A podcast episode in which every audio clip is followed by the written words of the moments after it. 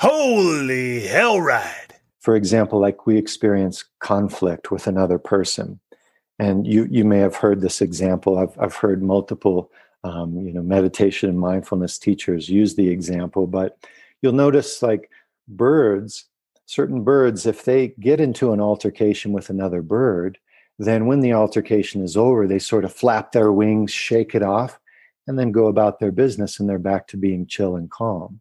Um, it's not like they stay chill and calm. There may have been some sort of altercation that we couldn't understand, some argument taking place but then they shake it off. There is sort of this active release of whatever excitation may have built up in the system so that they can more quickly return to rest. Whereas we as humans, not only do we not shake it off oftentimes, but we mull it over and over and over and over in our minds.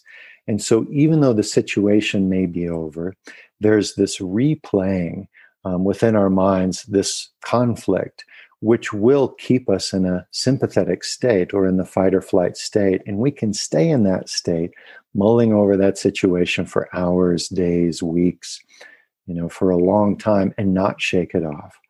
But there's absolutely benefit to being active and to moving um, energy through the system, but also, you know, part of um, the purification process, you know, even to the point of sweating. Um, there's a need for activity. And so a good balanced lifestyle, I would say, definitely honors both.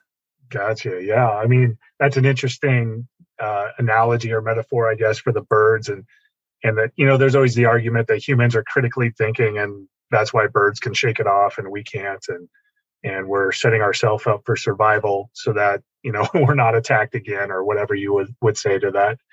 Um, right. But I still want to go back to like when you exercise.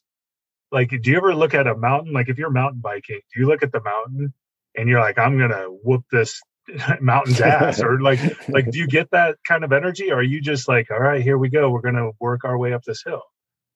You know, I would say there's there's definitely, especially if I'm sitting behind my computer too long, um, then there can be this um, accumulation that turns, you know, this accumulation of inactivity that turns into a restlessness, and it's like I, I got to shake this out. And you know whether it's dropping into a bunch of push-ups or hopping on my bike um, or you know i used to um, play capoeira brazilian martial art and you know sometimes i'll just break out into a lot of movements of that because they're they'll get you into you know a, a pretty extreme cardio um, uh, workout very quickly.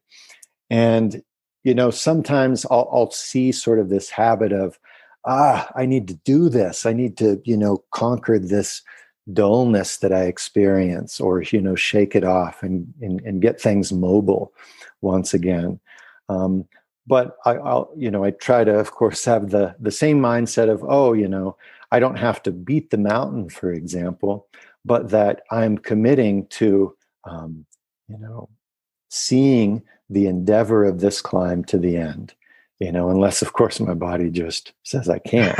of course. Right. Um, but you know, I, I I try to do it without this mental resistance, saying it's win or lose. I either you know I have to conquer this mountain or I fail. You know, because depending on the mindset or the inner story that we create around it, we can actually create more stress and tension by not making it to the top or you know not being as graceful as we had hoped on the climb you know through a technical part that we have to repeat or something yeah but um but definitely you know there's you know is determination still there? Is is there some sense of goal and aspiration that um, becomes a fuel for motivation to endeavor to reach the end? For sure